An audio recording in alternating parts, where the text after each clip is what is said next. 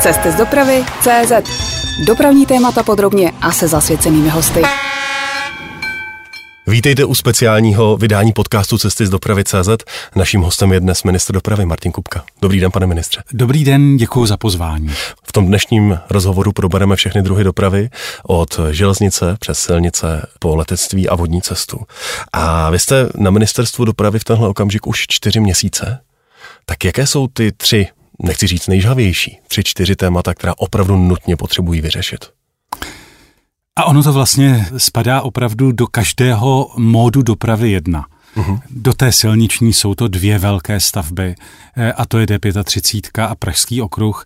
D1 eh, vnímám už jako stavbu, která je téměř vyřešená, ta přerovská část. A pevně doufám, že na to dojde. Eh, co se týče železnice, tak to jsou vysokorychlostní trati jako projekt, který se dívá do budoucna a který má do budoucna posunout Českou hmm. republiku jako zemi hospodářsky, ale i co do dopravních vazeb k našim sousedům a co do řešení dopravy jako celku.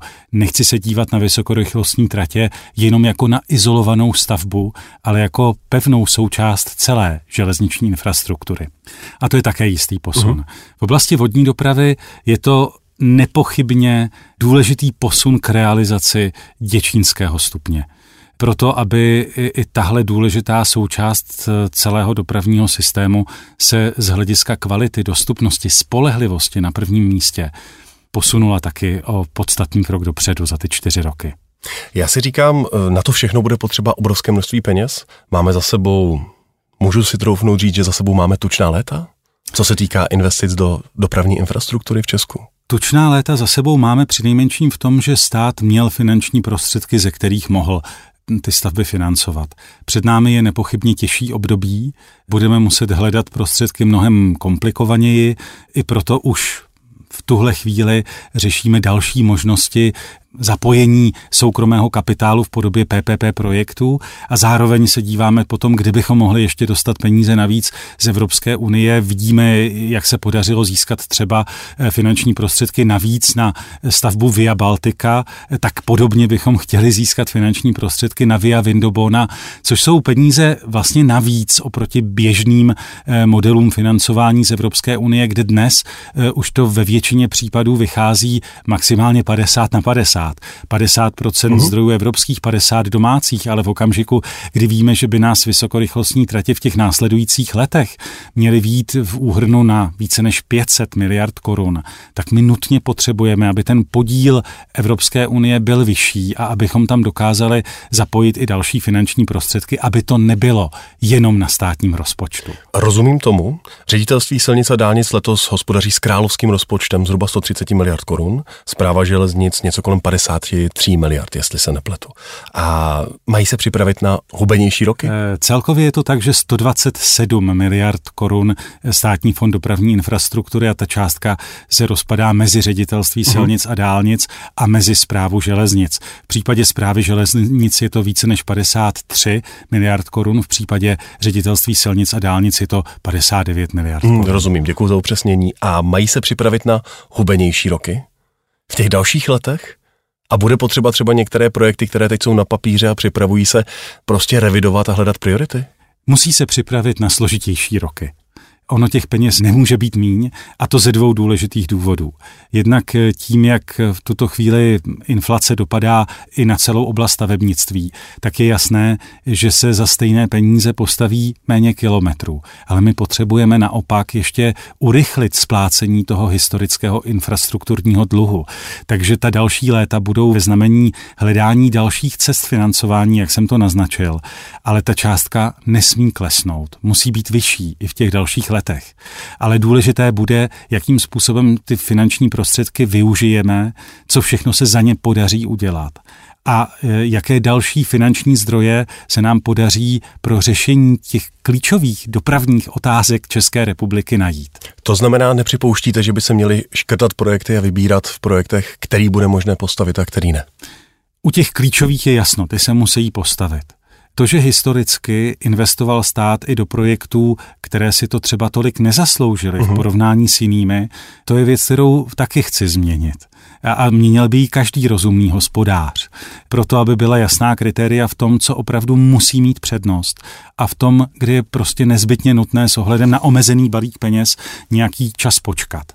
A mám v tom zkušenost díky své práci ve středočeském kraji, kdy prostě bylo nutné určit jasná měřitelná kritéria, jako je například míra nehodovosti na současné komunikaci, intenzita dopravy, aktuální stav té samotné komunikace a třeba i možnost kofinancování té stavby. A tohle vytvoří vějíř jasných kritérií, na základě kterých můžete pak určit relevantní pořadí toho, eh, co má investovat eh, kraj, co má dneska v případě ministerstva dopravy investovat stát. A je to nezbytně nutné i proto, aby eh, opravdu každá koruna byla využita co nejlépe. Máte něco konkrétního na mysli, když mluvíte o projektech, eh, které si třeba nezasloužily tak vysokou prioritu? tak přímá odpověď eh, musí nutně na přímou otázku přijít. Eh, když se třeba dívám na to, jakým způsobem se uvolnily finanční prostředky pro kozí dráhu, přestože je zřejmé, že její vytížení je opravdu velmi malé, a přitom to musela zaplatit zpráva eh, železnic, tak tady se přesně nabízí otázka, jestli ti hospodáři tehdy pamatovali na ta nezbytná kritéria pro posouzení toho, co opravdu je nezbytné eh, investovat, anebo jestli to byla jenom krátkodechá politická odpověď na to, co si v tu chvíli někdo vyjednal, nebo co v tu chvíli vypadalo hezky a poutavě z hlediska eh, aktuální předvolební situace. To znamená, že kozí dráha nebyla dopravním řešením, ale politickým podle mě nepochybně na prvním místě politickým řešením, ale pokud máme dobře výjít a máme dobře formovat železniční síť, tak tomu potřebujeme mimo jiné taky velmi intenzivně mluvit s kraji jako objednateli železniční dopravy v jednotlivých regionech, na regionálních a lokálních tratích, aby bylo jasné, jak oni uvažují, co opravdu budou i v budoucnu objednávat a kde budou třeba objednávat víc, kde je možné očekávat pokles té objednávky a tam také podle toho formovat investice. Bez toho to přeci není možné. Ano, zpráva železnic i ze zákona musí garantovat provozu schopnost tratí obecně, těch, které má ve správě. Ale v minulosti jsme byli svědky toho, kdy stát investoval velké peníze, řádově stovky milionů korun do úprav, které následně nebyly využity, protože scházela ta komunikace mezi správcem železniční sítě a mezi tím, kdo tam objednává dopravu a samozřejmě podle jeho potřeb, podle toho, co chce zajistit, co může zajistit a co musí zajistit pro občany eh, České republiky a třeba ve vztahu k nákladní dopravě, co je potřeba z hlediska perspektivy zajistit, tak to neodpovídalo tomu, jak se investovaly finanční prostředky do některých oprav a do některých investic. Já bych byl v tomhle případě konkrétní. Jedním z takových příkladů může být regionální trať z Mělníka do Mšena, druhým z takových příkladů může být oprava Hořínského kanálu plavebního pod železniční tratí Lužec Vraňany, kde Lužec stát investoval obrovské příklad. peníze, ale opravdu obrovské peníze, aby přišel kraj a ten kraj řekl, no víte, ale my už tam ty vlaky objednávat nebudeme. To právo samozřejmě má, ale jak nastavit ty procesy, aby v rámci toho čtyřletého politického cyklu, kdy se představitelé kraje mění každé čtyři roky, aby dnes kraj neodsouhlasil potřebnost lokálky, stát zainvestuje a pak se změní politická reprezentace na kraji a ta řekne, ruším provoz, protože jim to může být úplně jedno, že tam stát dal stovky milionů do nové infrastruktury. Abychom předešli právě těmhle přehmatům, tak je potřeba se opravdu pravidelně potkávat s představiteli krajů a to jsme začali. Já jsem se zavázal, že zástupce ministerstva dopravy nebude chybět na žádném jednání té pracovní komise Asociace krajů pro dopravu, kde jsou uh-huh. zastoupeni radní a náměstci a také hejtman Libereckého kraje jako e, předseda té komise a kde jde opravdu o věcnou debatu, jakou podobu má mít e, i objednávka veřejné dopravy na železnici, ale i v autobusové dopravě a jak je možné sladit investiční záměry státu s potřebami lidí v těch jednotlivých regionech. A je jasné, že ty kraje znají velmi dobře jak ekonomiku, tak potřeby těch lidí. A já bych tohle rozhodně nevyčítal krajům, pokud budou do budoucna formovat mm. objednávku podle potřeby lidí, ale klíčové je, aby s nimi stát dokázal mluvit. A aby, aby nezainvestoval někam, kde je zřejmé, že ten kraj to nebude potřebovat. A aby se dopředu ptala, to jsme také už rozběhli, aby se ptal, jaké jsou plány krajů z hlediska těch budoucích investic a záměrů, protože je třeba naprostý nesmysl a je vlastně jako, řeknu to s plnou vážností, zločin. Například na trati Čelákovice Mochov financovat každého jednoho cestujícího 100 tisíci korunami kdy to bije do očí a v tu chvíli to ve výsledku znamená, že naopak oslabujete eh, jiné možnosti financování potřebných tratí a potřebných eh, rekonstrukcí důležitých koridorů a podobně. Ten dobrý hospodář se pozná i podle toho, že je schopen udělat jasné, srozumitelné a odpovědné pořadí priorit. Já bych se rád zeptal, není třeba na stole nebo ve hře i nějaká částečná odpovědnost krajů za tu regionální infrastrukturu? Kraje mají svoje krajské zprávy a údržby silnic. V zahraničí existují modely, kdy vlastně kraj má i ty regionální železnice. Neřešíte tohle? Myslím, že teď je především na pořadu dne zajistit tu vzájemnou komunikaci tak, aby nedocházelo k těm historickým přehmatům a abychom opravdu věděli, kde ze strany krajů je opravdu dlouhodobě nejenom třeba potřeba požadavek posilování některých e, spojů, ale kde naopak třeba uvažují o tom, jak do budoucna tu dopravu zajistit a jak třeba lépe kombinovat autobusovou a železniční dopravu. I o tom to bude, o tom, jak zajistit e, i dobře přestupy, terminály tak, že se budou na jedné hraně potkávat autobusy a vlaky. To nám také chybí. A z hlediska formování lepší pro uživatele, lepší dopravy je tohle jeden z důležitých požadavků a jeden z důležitých trendů, který chceme rozvíjet. Čtu mezi řádky správně, že říkáte možná trochu i vlak nemusí jezdit všude, kde jsou koleje z Doprakorska Uherska? To přece znamená nutně. Já vím, že to možná zní nepopulárně, ale když si vezmete ten případ, vždyť je přeci zločin dotovat jednoho cestujícího 100 tisíci korunami, protože ty peníze pak nutně někde jinde chybí. A přeci sledujeme, a každý to tak dělá ve své domácnosti, jak eh, uspokojit tu potřebu za co nejpřijatelnějších ekonomických podmínek. A v některých případech potřebujeme rozšiřovat železnici, potřebujeme ji posilovat a jinde, třeba proto, že historicky eh, vede složitým terénem, složitou krajinou, eh, tak tam také třeba na ty zastávky je významně dál od současných sídel, od současných obydlí a přece je potřeba taky zajistit elementární standard dostupnosti a ten zahrnuje i to, jak daleko to má ten obyvatel, ten občan na tu zastávku, kde ho obslouží autobus nebo železnice. A tady přece musí platit i racionální rozhodování, jak celý ten balík služeb pro eh, lidi, kteří žijí v České republice, zajistit co nejlépe. Minister dopravy Martin Kupka je dnes naším hostem. Posloucháte interview Cesty z dopravy CZ. Otevřeli jsme téma peněz a železnice. Rád bych se zeptal na ETCS. ETCS eh, se připravuje a na jedné straně je to zvýšení bezpečnosti, na druhé straně obrovské náklady, jak pro tu infrastrukturu, tak pro dopravce a přes ně nakonec i pro objednavatele. Je rok 2025 a výhradní provoz ETCS na koridorech neměným termínem? Je neměným termínem. Nás pořád trápí to, že dochází na české železnici k celé řadě mimořádných událostí a ETCS a jeho zapojení je jedním z důležitých kroků právě pro omezení nehod na mhm. železnici ke zvětšení bezpečnosti. Nemáme v tuhle chvíli jiné řešení. Je to řešení, které navíc je sdílené e, s našimi partnerskými státy v celé Evropě a je nezbytné prostě tímto směrem napřímit pozornost. Ale Přesně, znamená to obrovské finanční výdaje.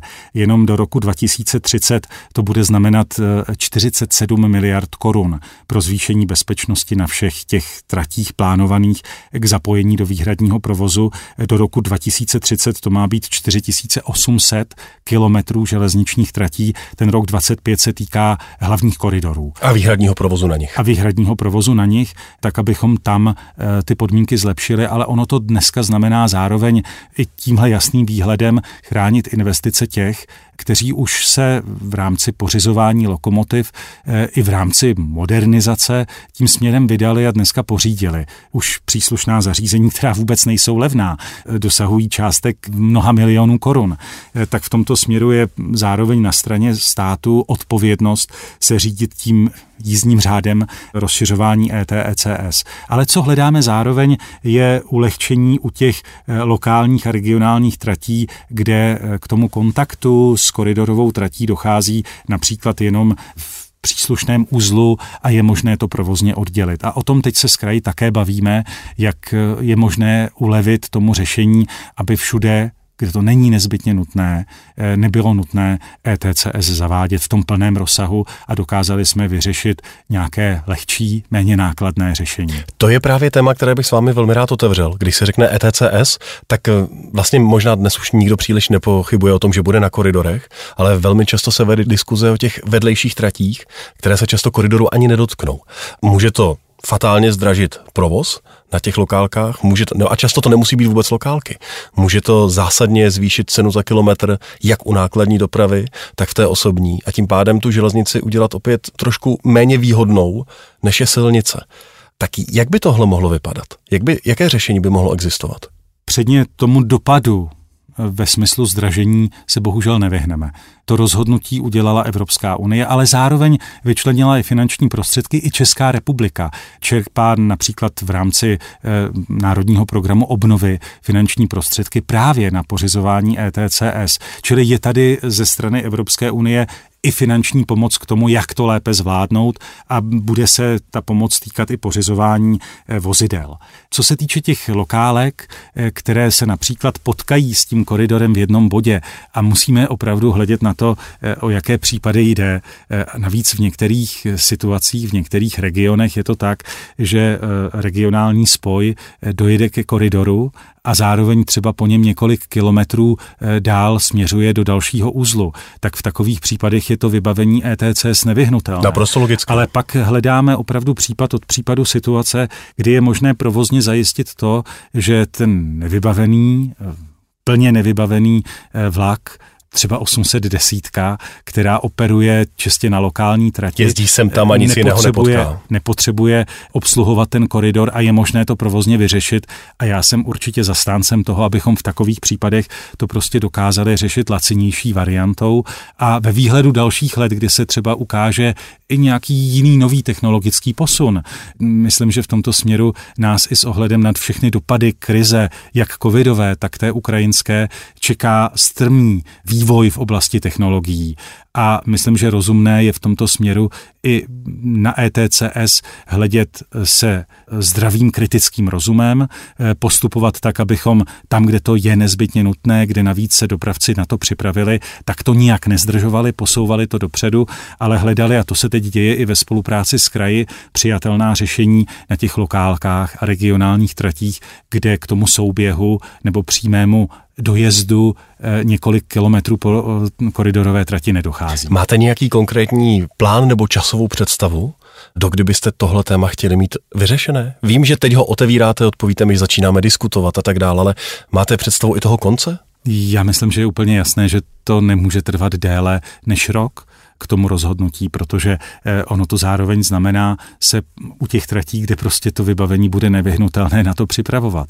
Eh, takže to řešení a ta odpověď na to, jak to bude rozděleno, kde bude ta lehčí podoba ETCS a kde bude nutná ta plnohodnotná, tak to je opravdu nejdéle jeden rok. V tuhle chvíli ale už pracujeme e, s mapou, kterou zpráva železnic dala dohromady a z níž je to patrné. Prodiskutujeme ten návrh s kraji, kteří jsou klíčoví partneři i právě v objednávání e, té veřejné dopravy. Budeme se logicky bavit i se zástupci nákladní dopravy, ale tam zatím spíše slyšíme podporu toho, aby ETCS fungovalo v co nemožná největším rozsahu. E, s tím také souvisí, aby se dopravce mohli připravovat objednávka státu, myslím teď v dálkové rychlíkové dopravě železniční. A doteď e, jsme žili v takové situaci, že existovala celá řada harmonogramů, e, jak se budou otevírat jednotlivé linky, jak se budou soutěžit. Nevím, jestli nepřestřelím, ale troufnu si říct, že žádný z nich nakonec ve finále nikdy nebyl dodržený. Jak to vidí ministerstvo? Budete vypisovat s dlouhým předstihem jasné tendry, anebo pořád budou mít své místo ještě takové ty rozstřely, které vycházejí jako vedlejší produkt přímých zadání? Ono tady nemáme ani na výběr, ale já bych ho ani nevolil. Eh, nevolil bych jinou cestu.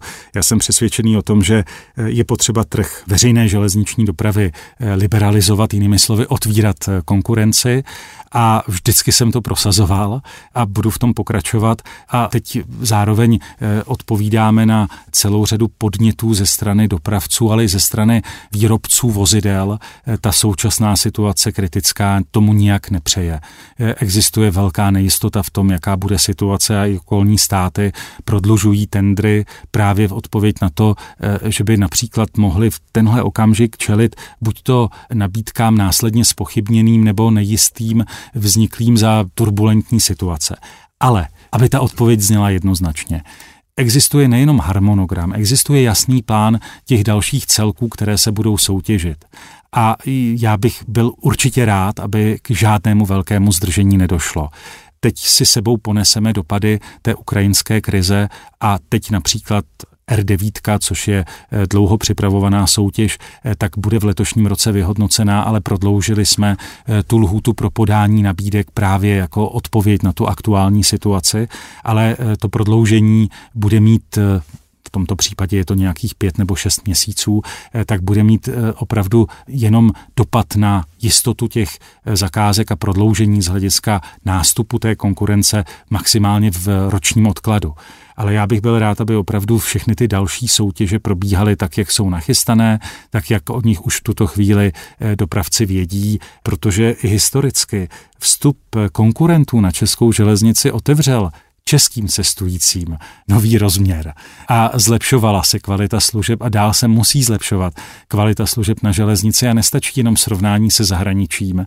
Důležité je, aby měli cestující možnost porovnávat služby jednotlivých dopravců i tady na rychlíkových a postupně i regionálních tratích. Mě by hrozně zajímalo, jak vlastně jako stoprocentní majitel českých drah vidí jejich budoucnost.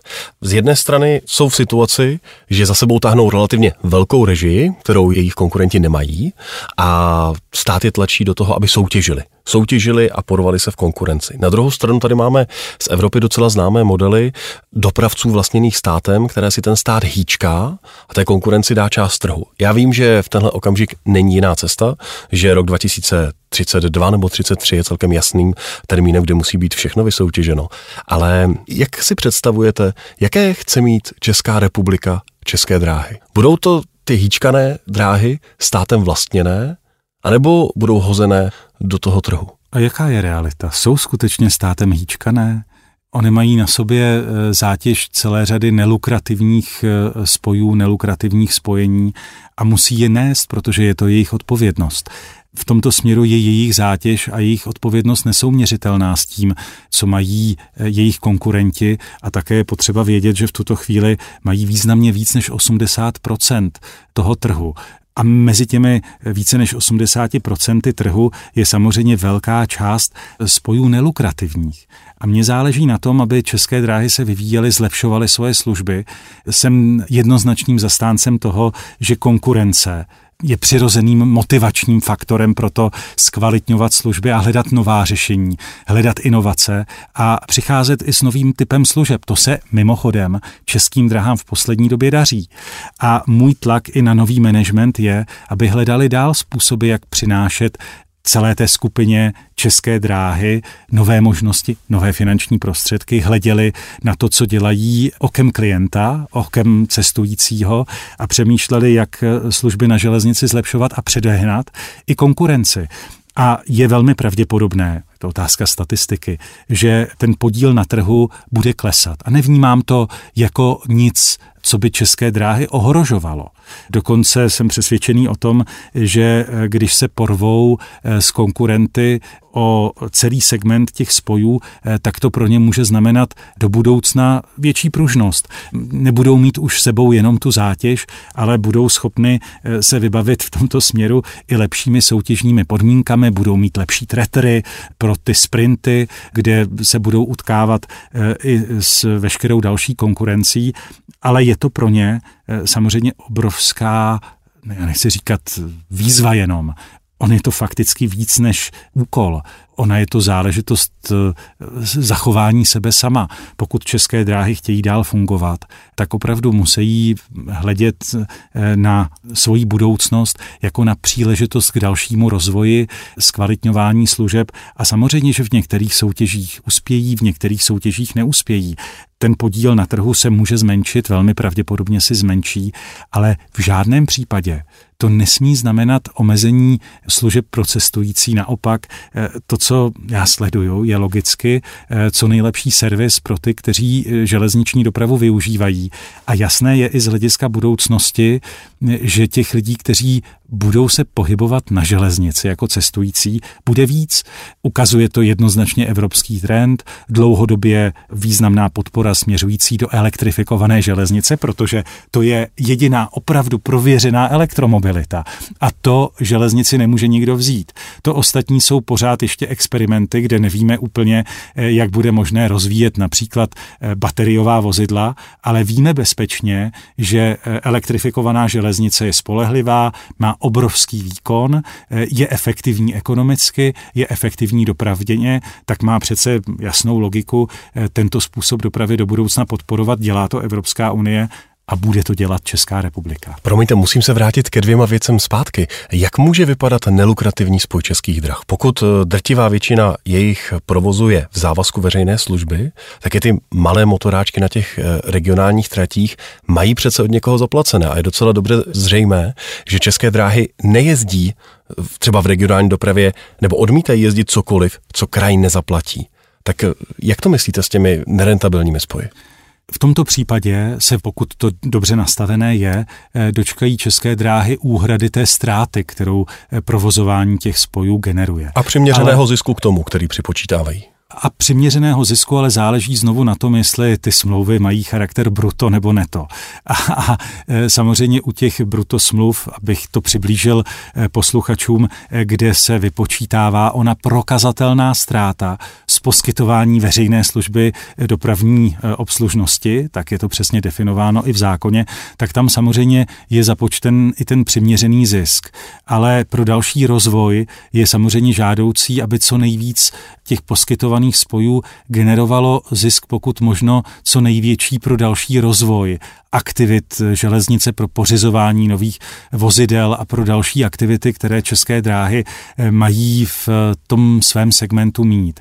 A bohužel je také pravda, že u některých spojů, byť eh, se podaří zaplatit tu prokazatelnou ztrátu, tak to ještě pořád neznamená, že by si mohly české dráhy eh, vyskakovat a je to často opravdu na hraně rentability, to, jak udržet spoje na všech těchto tratích i s tou podporou státu a s podporou eh, jednotlivých krajů. To, kam eh, bychom ale měli směřovat, že opravdu se podaří eh, i pro další dopravce zajistit podmínky, kdy prostě ona soutěž přinese i další rozvoj těch služeb.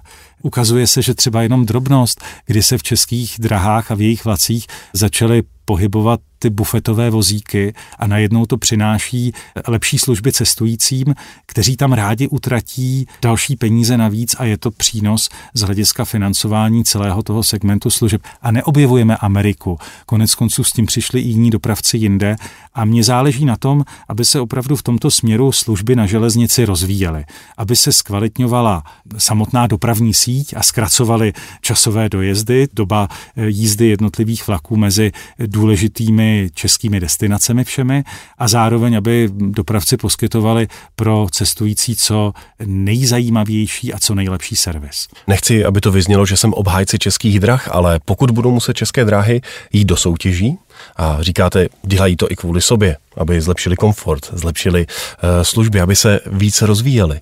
Tak uh, jsou zároveň ale v trochu nezávidění hodně situaci, že jejich služba často právě díky tomu, co táhnou za sebou všemu, je prostě v té soutěži dražší.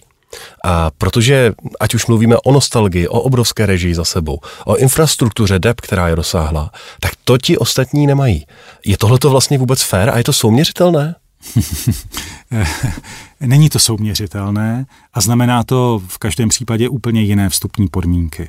Ale o to je důležitější, aby se s tím české dráhy popasovaly co nejlépe, Proto se i se současným vedením českých drah intenzivně bavím o tom, jak celou tu strukturu českých drah spružnit. Uh-huh. Jak zajistit to, aby nejenom v oblasti nákladní dopravy, kde ČD Cargo eh, funguje velmi konkurenčně, eh, je ziskové a přináší celé té skupině peníze, ale aby v dalším segmentu eh, byly české dráhy víc než konkurenceschopné a fungovaly najednou nejen jako ten obr, který se pohybuje velmi pomalu a mhm. klopotně v tom trhu, ale a naopak, aby dokázali i ty svoje nevýhody proměnit v jakousi výhodu. V okamžiku, kdy budou schopny například konsolidací celého servisu dílen, které mají k dispozici, vytvořit nabídku i pro ostatní dopravce a poskytovat jim služby, které jim zase budou přinášet peníze, tak to je třeba hned odpověď na to, jak celou tu oblast údržby, opravy vozidel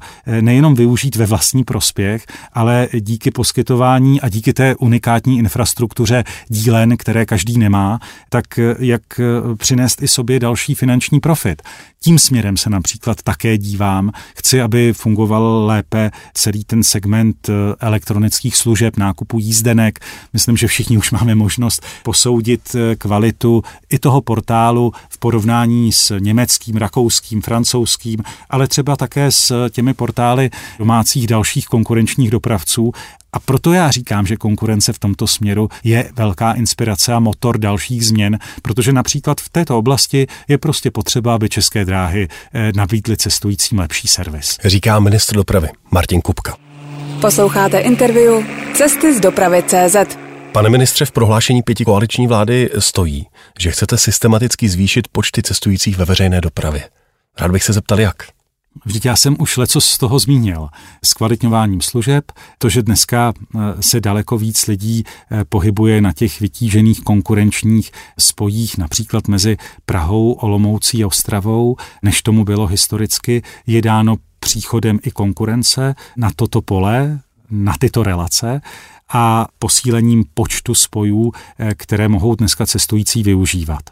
To je konkrétní systémový krok k tomu, jak to zlepšovat.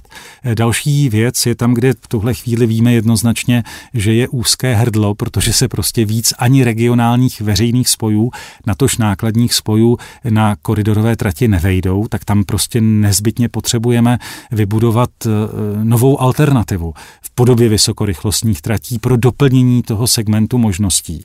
A je to například eh, osud té levobřežky, která praská ve švech, to je ta trať, uh-huh. která dnes spojuje Prahu a vede podél eh, levého břehu eh, Vltavy a následně Labe do Ústí nad Labem a do Děčína, tak tam se nevyhneme pro skapacitnění tomu, než že vybudujeme další novou železniční trať. A má to být ona vysokorychlostní trať, která přinese další rozvoj i té veřejné dopravě veřejné. Eh, bude na místě nějakým způsobem třeba i podpora cestování, co se týká mm, zajímavých státních nabídek jízdného. Když se podíváme k sousednímu Rakousku, eh, tak tam existuje velmi zajímavý klimatiket, což je vlastně síťová jízdenka, eh, tak jak by asi měl dopadnout náš vantiket, že by měla být síťová jízdenka na veškerou dopravu. V Německu se nějaký čas vzhledem k té současné energetické krizi diskutovala varianta levnějšího jízdného na měsíc za zhruba nějakých 9 eur. Nevím, jestli to nakonec zavedli nebo ne. Myslím, že ne, mají mají s tím obrovské problémy, ale je tohle to myšlenka, kterou se nějakým způsobem zabýváte? Já jsem přesvědčený o tom, že tomu dobrému hospodaření eh, patří i eh, přiměřená podpora. Ten stát si také nemůže dovolit úplně všechno.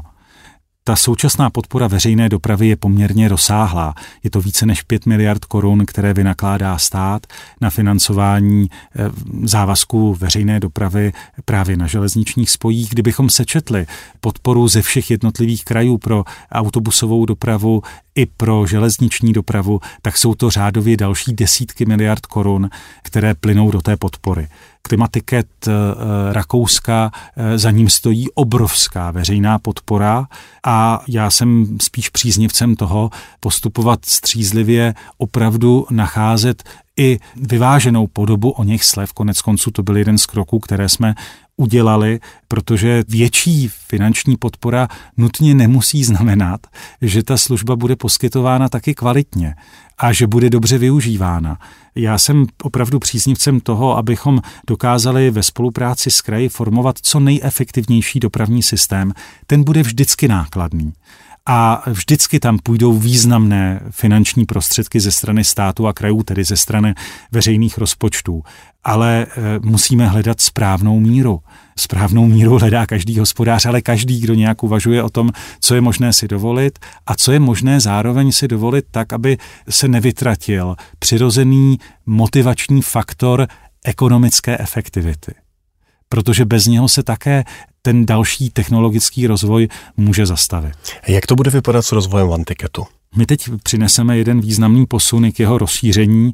Hledali jsme způsob, jak eh, zajistit pomoc pro invalidy třetího stupně. Slíbili jsme od poloviny letošního roku, eh, že rozšíříme slevy i pro ně, protože to byla skupina opomíjená a skupina, která opravdu eh, tu pomoc potřebuje a hledali jsme způsob, jakým by se mohli prokazovat. A chceme využít právě té jednotné jízdenky jako nástroje pro prokázání té slevy a myslím, že i rozšíření v tomto poli ukáže další možnosti a já bych byl rád, aby Cendis, který jako eh, organizace státu eh, se dalšímu rozvoji eh, té jednotné jízdenky věnuje, tak aby sám přemýšlel o tom, jak ji udělat eh, zajímavou i z hlediska třeba individuálních dohod s dopravci, protože to je třeba způsob, jak se dá dál ten nástroj rozvíjet. Tlačit ho tím, že tomu věnujete další obrovskou veřejnou podporu, pak může se stát snadno, že byste sedlal mrtvého oře. Já bych rád, aby to opravdu fungovalo tak, že i Cendis bude hledat možnosti eh, zkvalitnění, zefektivnění i větší atraktivity eh, toho produktu. A myslím, že to zaměření na služby klientů je věc, kterou si má ministerstvo dopravy osvojit co nejvíc, protože je to služba, kterou platí a kterou rozvíjí pro lidi v České republice. Máte představu, kdy by se mohlo stát to, že by Vantiket opustil prostředí železnice a podíval se třeba do autobusové dopravy? Jeden z těch kroků je, a ono to nemá moc jiné řešení i v tomhle směru, navázat spolupráci s kraji, které teď věnovali několik let intenzivní práce rozvíjení svých integrovaných dopravních systémů, protože se ukázalo, že není možné jít jinudy. Pro zkvalitnění té dopravy eh, návaznosti, možnost toho, že se dneska dostanete, eh, a není to jenom výsada Prahy a středočeského kraje, i na jednu jízdenku mezi různými regiony, to je přece směr, který ukazuje budoucnost. Proto, abychom dokázali tohle zajistit v rámci České republiky, tak to dnes už znamená nedomlouvat se jenom s konkrétními dopravci, ale domluvit se na zapojení těch dalších dalších integrovaných systémů a bude to pochopitelně o penězích, protože to nutně bude znamenat i více peněz na pořízení takové jízdenky, která by zahrnovala například pohyb v integrovaném systému středočeského kraje Prahy a zároveň možnost pohybovat se na území celé České republiky tuto chvíli po železnici, do budoucna třeba i e, v jiných módech dopravy. Bude to prostě zároveň souboj mezi tím, kdy je to ještě ekonomicky atraktivní, vyplatí se to prostě tomu cestujícímu, jednoduše řečeno, a kdy to ještě bude únosné z hlediska té veřejné podpory. Jedním z obrovských problémů, a tím bych se možná trochu vrátil k infrastruktuře, který je před stavebními firmami a vlastně ale i před objednavatelem těch staveb, tedy před státem je neuvěřitelný raketový růst cen materiálů a jejich nedostatek. A pokud vím, tak vy jste v březnu jednali, nebo vy osobně jste jednal i se stavebními firmami, a které hlásí, my to prostě nejsme schopni za ty vysoutěžené peníze dostavět. Co s tím? Já se snažím pohybovat po těch stavbách právě pro tuhle zpětnou vazbu a na základě té zpětné vazby jsem svolal jednání, kdy jsem potřeboval vědět, jaký je ten reálný dopad a jak se s tím také porvat. My teď hledáme způsob, jak eh, zároveň to nutně znamená ta kritická situace eh, rozdělit rizika. A hledáme způsob, jak to zároveň zvládnout v režimu zákona o zadávání veřejných zakázek, protože podepsaná smlouva se zhotovitelem má prostě své jasné náležitosti a není úplně jednoduché, byť tu je zjevné, že došlo k dramatickému nárůstu některých komodit, prostě říct dobrý den, od zítřka teda zvyšujeme celkovou tu sumu té smlouvy. To nejde udělat, navíc je jasné, že v případě některých staveb se třeba část technologická zvládla v tom předchozím roce a zároveň znamenala právě ty nejvyšší náklady v komoditách, které za tu poslední dobu zaznamenaly nárůst. Takže i v tomhle směru debata o tom, jak pomoci těm zhotovitelům, musí být nutně individuální, aby nedocházelo k nespravedlnostem. Aby nechodili prostě všichni základě... pouze s nataženou rukou? I to je možné říct. A zároveň, aby tam, kde třeba opravdu eh, ta největší zátěž v pořízení armovací ocely eh, proběhla v tom předchozím období účtování celé zakázky, proběhne třeba na konci letošního roku a je férové, je poctivé a je dokonce nezbytně nutné prostě tohle zohlednit. Zároveň sledujeme, že ten vývoj inflace je prostě strmý a na to se snažíme odpovědět i třeba v tom, co je krok, který já pokládám za jednak velmi vstřícný a jednak pro stát relativně dosažitelný, byť musí znamenat jednání s ministrem financí a debatu na vládě, tak jak v případě těch smluv s inflační doložkou uplatnit tu inflaci ne až na konci roku, ale už v jednotlivých čtvrtletích například. I to by znamenalo významnou pomoc a potom se bavíme opravdu o těch excesech, kdy u některých komodit došlo opravdu k dramatickému nárůstu, v některých případech dokonce v rozsahu nad 30%. Tak tam to podle mého soudu opravdu vyžaduje zcela individuální řešení. My jsme mluvili na začátku, nebo vy jste zmínil eh, dostavu Pražského okruhu, zmínil jste také D1 u Předova. Trochu mi to znělo, jako kdybyste D1 u Předova už považoval za hotovou věc. Dopadne to dobře podle vás? Myslím, že je do očí bíjící, že tu stavbu stát pořád nemá dokončenou. A že to znamená dramatický dopad na životy mnoha tisíců lidí. A teď nemluvím jenom o motoristech, kteří kvůli tomu prostě mají složitější cestu, ale taky tím pádem víc zatěžují i životní prostředí. Mluvím o těch, kteří trpí vlastně zbytečně dramatickou dopravní zátěží. Tak tohle je jeden ze závazků, kterým stát musí projít a já nechci říct eh, dopředu, eh, že se to prostě stane, ale pracujeme na tom a z mojí životní praxe platí, že abyste eh, opravdu třeba velké věci změnil, eh, tak jim musíte věřit a musíte tomu prostě odevzdat nezbytnou energii a odpracovat to.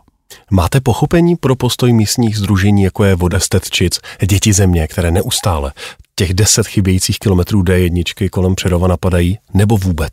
Já se snažím eh, naslouchat nejenom v tomhle případě, ale i v jiných případech věcným argumentům a považovat, posuzovat váhy těch jednotlivých argumentů. Mně v tomhle případě ty váhy jednoznačně říkají, že stát tu dopravní tepnu má dokončit. A to tež platí v případě Pražského okruhu. A jistá výhoda je, že osud těch některých staveb znám z různé pozice, z různých úhlů pohledu několik desetiletí. A i to mě vybavuje jistou nezbytnou přímočarostí k tomu opravdu říct, musíme to zrealizovat.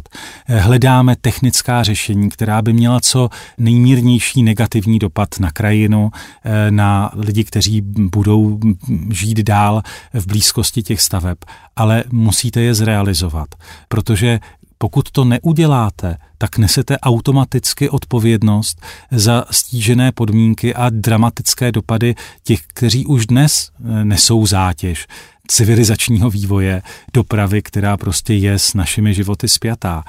A e, za mě e, to znamená poctivě odpracovat ty spory, které jsou na stole a týkají se nejenom stavby D1, týkají se celé řady dalších staveb, která jsme jenom během té necelé hodiny stačili zmínit.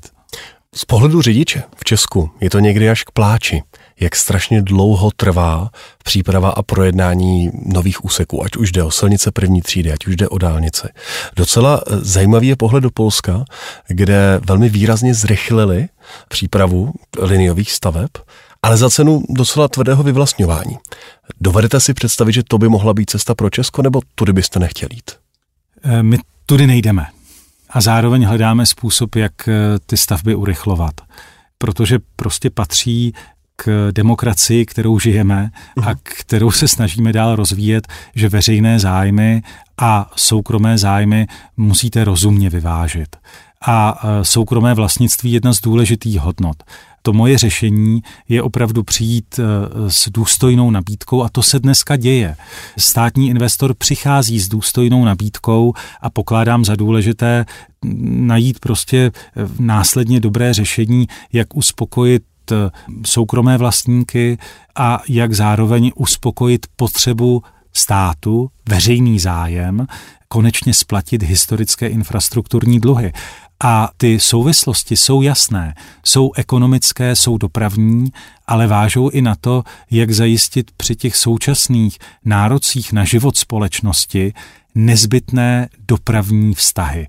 Eh, jak to udělat, aby zároveň ty negativa eh, nebyla tak závažná eh, a neznamenala každodenní boj těch, kteří musí převážet náklad, těch, kteří se dopravují do práce. A samozřejmě, že na to ten stát musí najít recept, který nebude jednoduchý a nebude zahrnovat jenom investice do dopravních staveb. Nutně bude zahrnovat i dobrá dopravní řešení v oblasti veřejné dopravy, lepší řešení v oblasti nákladní železniční dopravy. Musí to nutně být balík, který bude mít správná řešení ve všech těch jednotlivých svých úrovních. Je to takový šifonér a úspěch toho, jak se s tím Česká republika popasuje, bude spočívat v tom, jak se podaří dobře vyřešit ty jednotlivé úrovně, ty jednotlivé šuplíky celého toho složitého dopravního vztahu, celé té velké kapitoly. Já vím, že to naše dnešní povídání není o letectví, ale přesto. Já, když jsem se před Vánoci povídal s šéfem pražského letiště, panem ředitelem Posem, tak byl pokovidově optimistický, co se týká provozu na ruzinském letišti, ale to ještě netušil, co se stane mezi Ruskem a Ukrajinou. A to nemluvíme o poptávce po letecké dopravě na regionálních letištích. Máme i letiště, kde skoro nepřistane za celý den letadlo. Co s tím? Bude stát nějakým způsobem se do té pomoci zapojovat? Byť vím, že třeba ta regionální letiště rozhodně nejsou eh, v gesti ministerstva dopravy, ale jsou to třeba spíš krajská letiště. Český stát má eh, špičkové organizace i v této oblasti, velmi funkční řízení letového provozu, eh, které dneska poskytuje služby, byť to z hlediska ekonomické výhodnosti znamená jenom zátěž právě pro poskytování služeb i na těch regionálních letištích a bavíme se o tom, jak tomu dát moderní perspektivu, jak zajistit něco, co je možné anglickým jazykem označit jako remote control nebo remote tower a zajistit dálkově obsluhu těch letišť, což by znamenalo zlevnění, ale zároveň zachování provozu. A to je jedna z forem právě zcela konkrétní uh-huh. podoby podpory provozu i na regionálních letištích, co státu přísluší. Eh, další rozvoj pražského letiště je nepochybně součástí rozvojových a investičních aktivit státu. A co se týče těch dalších vazeb, Eh, tak eh, já nevidím prostor pro to eh, vytvořit národního leteckého dopravce. Pokládal bych to za velmi nákladný experiment. Věřím, že ti, kteří dneska operují v, ve vzdušném prostoru, tak budou schopni se popasovat s těmi změněnými podmínkami. Možná bude na českém hlavním letišti působit víc zahraničních dopravců, ale důležité je, aby pražské letiště zůstalo dál živé lépe řečeno, aby se na něj vrátil život, který známe z té předcovidové doby. Občas se v kuloárech hovoří o myšlence, že by mohla opět vzniknout něco jako Česká zpráva letišť, která by zahrnula vlastně tu péči o letiště napříč, napříč Českem. Je to něco, co může být na stole? Já myslím, že to na stole není a nebylo by to zdravé. Naším hostem před nějakým časem byl Michal Laboutka z letecké společnosti Eclair Aviation, která pronajímá soukromé tryskáče. A on vám tady nechal jednu otázku, pojďme si ji poslechnout. Já bych se chtěl pana ministra Martina Kupky zeptat, je stoleté výročí od založení českých aerolíní, respektive československých státních aerolíní. V současné době nejsou v úplně dobré kondici. Neuvažuje stát o tom, že by se třeba vrátil k tomu modelu státních aerolíní? Vy jste to už před malým okamžikem naznačil, tedy v žádném případě? Neuvažujeme o tom. Neuvažujeme o tom, protože ty finanční prostředky, které by do toho stát musel investovat, eh, jsou vlastně nedozírné. Nemáme je k dispozici. A kromě toho já jsem přesvědčený, že tohle je schopen opravdu zvládnout dobře soukromý dopravce a přál bych si, aby tady těch soukromých dopravců, kteří budou obsluhovat důležitá spojení i na pražském letišti a na dalších letištích v České republice, bylo co nejvíc. Zastavme se na malý skok na vodní cestě. Zmínil jste sám na začátku našeho rozhovoru splavnění Labe tím posledním stupněm u Děčína, který je naprosto nezbytný pro to, aby se Labská cesta do Česka mohla stát stabilní trasou pro zásobování. Jaká je šance, že se to povede? Teď se otevírá příležitost eh, na základě vyhodnocení eh, té studie a důležité je, že na té studii a na jejím zadání se podílelo nejenom ministerstvo dopravy, ale také Ministerstvo životního prostředí a Ministerstvo zemědělství. Realizátorem byl Tačr, a tedy státní výzkumná agentura a prověřila, jestli ona kompenzační opatření jsou myslitelná nebo nejsou myslitelná. A existuje jasný důkaz, že jsou realizovatelná. Věřím, že tím odpadne jeden z těch vážných eh, argumentů, eh, proč by Česká republika neměla investovat do toho vodního díla, eh, protože na druhé straně je zjevné, co by to vodní dílo mohlo České republice přinést. Platí, že tak, jak je velmi efektivní a velmi šetrná k životnímu prostředí elektrifikovaná železnice, tak z hlediska objemu přepraveného zboží a negativních dopadů na životní prostředí platí právě ta lodní doprava k těm nejšetrnějším možným dopravním módům. A i to je věc, kterou bychom teda tím pádem měli zajistit, měli podporovat a to, že právě kvůli komplikacím na tom vodním stupni v současné době se stává ta vodní cesta nespolehlivá po velkou část měsíců v roce prostě není možné v této části labe operovat, eh, tak to prostě znamená významná omezení, nejenom významná omezení pro ty, kteří se věnují lodní dopravě, ale znamená to omezení pro další rozvoj dopravních vazeb, eh, obchodu a transportu zboží, které i v budoucnu nepochybně Česká republika bude potřebovat. A bude je potřebovat třeba i proto, aby eh, zajistila potraviny pro české obyvatelstvo, aby zajistila dodávku sypkých materiálů nezbytných pro všechny další eh, dopravní záměry a to je třeba přímá souvislost na další rozvoj české ekonomiky a na splácení těch důležitých infrastrukturních dluhů. A jaký je teď plán, tedy s tím děčínským jezem? Tuto chvíli máme k dispozici výsledky té studie. Ta říká, že e, jsou ta kompenzační opatření myslitelná. Setkali jsme se minulý týden, abychom si řekli, jaký je další harmonogram prací z hlediska přípravy e, dokumentace EIA, teda dokumentace pro posouzení vlivu na životní prostředí. Budeme se bavit s ministerstvem životního prostředí. Když říkám budeme se bavit, tím nemyslím do roka a do dne, tím myslím eh, v následujících dnech, protože nezbytné v tomto směru je i jasné zohlednění požadavků ministerstva životního prostředí na to, jakou podobu by i ta dokumentace ve všech detailech měla mít. A chtěli bychom, aby ta dokumentace EIA určitě už v letošním roce začala vznikat, abychom jí zadali tu práci, která nebude jednoduchá v polovině letošního roku. Ještě v rychlosti jedna otázka z vodní cesty. Kanál Dunaj Labe Odra. Podle programového prohlášení zastavíte jakékoliv práce na něm, aby se do toho už nesypaly peníze? Jak jste na tom? To se stalo ale e, zároveň směřujeme k dohodě s polskou stranou e, o e, splavnění části Odry, Odry při hranicích s Českou republikou.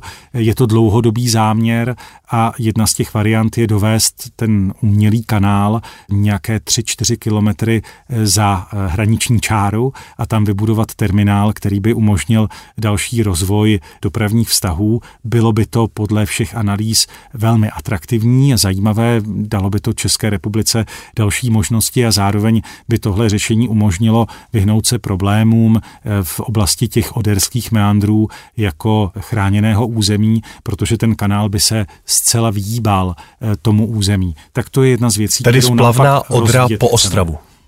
Eh, po Bohumín. Po Bohumín, říká Martin Kupka. Cesty z dopravy CZ a dotazy čtenářů. Naši čtenáři vám poslali, tentokrát by se to dalo počítat ve stovkách otázek. Některé z nich aspoň v rychlosti, pane ministře. Adam se vás ptá, jestli plánujete i nadále finančně podporovat krajské silnice druhých a třetích tříd z rozpočtu SFDI. Plánujeme, ono je to nezbytně nutné, protože eh, samotné rozpočty krajů by prostě nedokázaly zajistit nezbytnou údržbu, opravu a případné investice do eh, dalšího rozvoje té sítě. Vojta se vás ptá, proč se tak strašně vleče mnoho let chystané rozšíření D1 u Brna ve srovnání s rychlejším třeba rozšířením dálnice D10 mezi Prahou a Mladou Boleslaví. Dobrá zpráva je, že bychom letos měli v tom učinit podstatný krok a měla by se opravdu začít stavět. To, jakou historii celý ten projekt má, tak zase souvisí s výkupem pozemků, alespoň podle toho, co o tom vím, ale důležité je, že by tahle opravdu velmi zatížená soustava silniční mohla dostat pomoc, podporu v podobě rozšíření pruhů. Čtenář, který se podepsal jako občan, by se rád zeptal, proč ministerstvo dopravy preferuje stavět celou středočeskou D3 jako celek. Podle něj by dávalo větší smysl, kdyby se D3 postavila až k Benešovu, kdyby se napojila na Václavickou spojku a navázala na starou silnici 1 lomeno 3, protože největší odpor vůči D3 je přeci kolem Posázaví. Jestli té eh, otázce dobře rozumím, tak ale tohle by nedokázalo eliminovat právě překlenutí eh, sázaví, sázavy v oblasti uh-huh. nedaleko Jílového u Prahy, protože tohle je prostě nezbytná součást toho řešení a všechny ty předchozí analýzy, poctivé, dopravní, ale i analýzy, které ukazovaly dopady na životní prostředí, řekly jasně, že eh, nejde postupovat cestou rozšiřování té stávající silnice 1 lomeno 3, protože ty negativní dopady jsou mnohem větší a nepodaří se pak zároveň eh, uspokojit ty dopravní požadavky. Vychází z toho historického posuzování vlastně jako jediné dostupné řešení vybudování toho nového spojení D3. Tedy středočeská D3 jako jeden celek. Ano. Jarda se vás ptá, jak poběží elektrifikace železnice a jak to vypadá, jestli bude dostatek peněz, s tím, že podotknul, že si myslí, že by měla být elektrifikována jako první na rozdíl od aut. Já jsem v tom předchozím povídání zmínil, že to je prostě ověřená podoba elektromobility a ve všech těch plánech rozvojových počítáme s další elektrifikací jednotlivých důležitých tepen eh, na železnici. Mohl bych jich teď zmínit celou řadu. Možná spíše bychom... důležité, jestli se to nespozdí, ten plán elektrifikovat další tratě. Já pevně doufám, že ne, protože konec konců eh, tohle je věc, na kterou můžeme čerpat a budeme moci čerpat i finanční prostředky z Evropské unie. Čtenář Lůza se ptá, jak se bude řešit provoz dopravců na vysokorychlostních tratích. Jestli budou objednávané státem, nebo jestli to bude třeba komerční riziko dopravců, kteří tu budou jezdit. To i to. Eh, bude tu segment eh, služeb na vysokorychlostních tratích, které budou bez toho závazku, kde bude záležet prostě na podnikatelském riziku dopravců, jestli eh, tam budou operovat a vedle toho tam budou spoje, které budou podporované veřejně, protože budou zajišťovat vzájemná propojení velkých českých měst, ale i menších sídel. Čtenář lektor vám klade otázku, jestli je nezbytné, aby Centrální komise Ministerstva dopravy eh, infrastrukturní stavby schvalovala několikrát. Nejdříve studie proveditelnosti, záměry projektů a tím naprosto se zbytečně brzdila jejich příprava.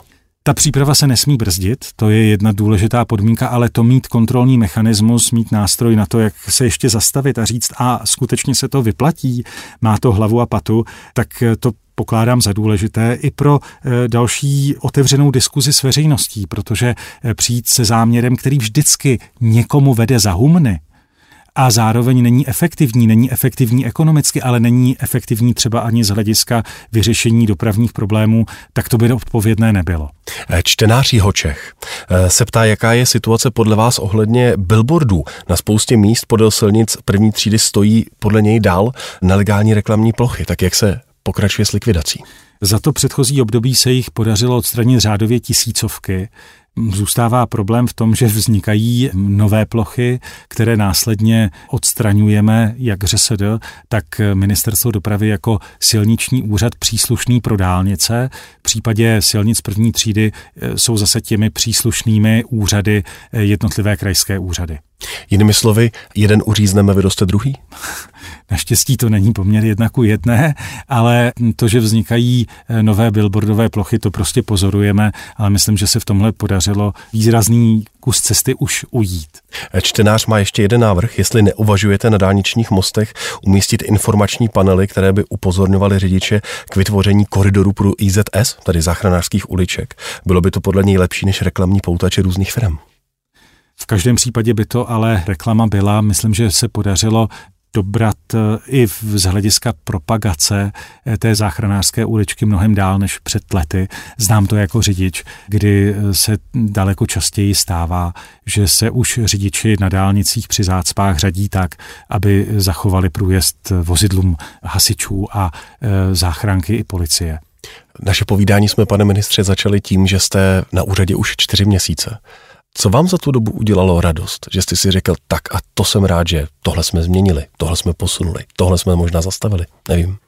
Já zmíním několik věcí, které mě potěšily. Potěšil mě třeba výsledek eh, architektonické soutěže na terminál vysokorychlostní trati Roudnice nad Labem. Ten projekt je krásný a zároveň ukazuje na to, jak je možné do krajiny citlivě zasadit novou infrastrukturní stavbu a hledět na ní jinak, než jenom na další obtíž v tom území. To mě třeba potěšilo velmi. Potěšili mě, a to musím říct, že je vlastně i zdrojem mé hrdosti. že když jsem viděl, jakým způsobem fungovali dopravci na železnici a české dráhy a zpráva železnic v té kritické situaci v souvislosti s útokem Ruska na Ukrajinu, jak rychle byli schopni vypravit vlaky, jak byli rychle schopni zajistit eh, například i dopravu humanitárního nákladu i zbraní na Ukrajinu, tak to mě opravdu naplňuje hrdostí vůči lidem, kteří se věnují v České republice dopravě. Ono se často stává, že eh, krize ukáže skutečný stav věci a v tomto směru teda musím říct, že eh, česká železnice a nejenom železnice, i dopravci eh, na silnicích ukázali, že jsou schopni pozoruhodných výkonů. Ministr dopravy Martin Kupka byl dnes naším hostem. Děkuji, že jste přišel. Díky za pozvání. Cesty z dopravy CZ. Dopravní témata podrobně a se zasvěcenými hosty.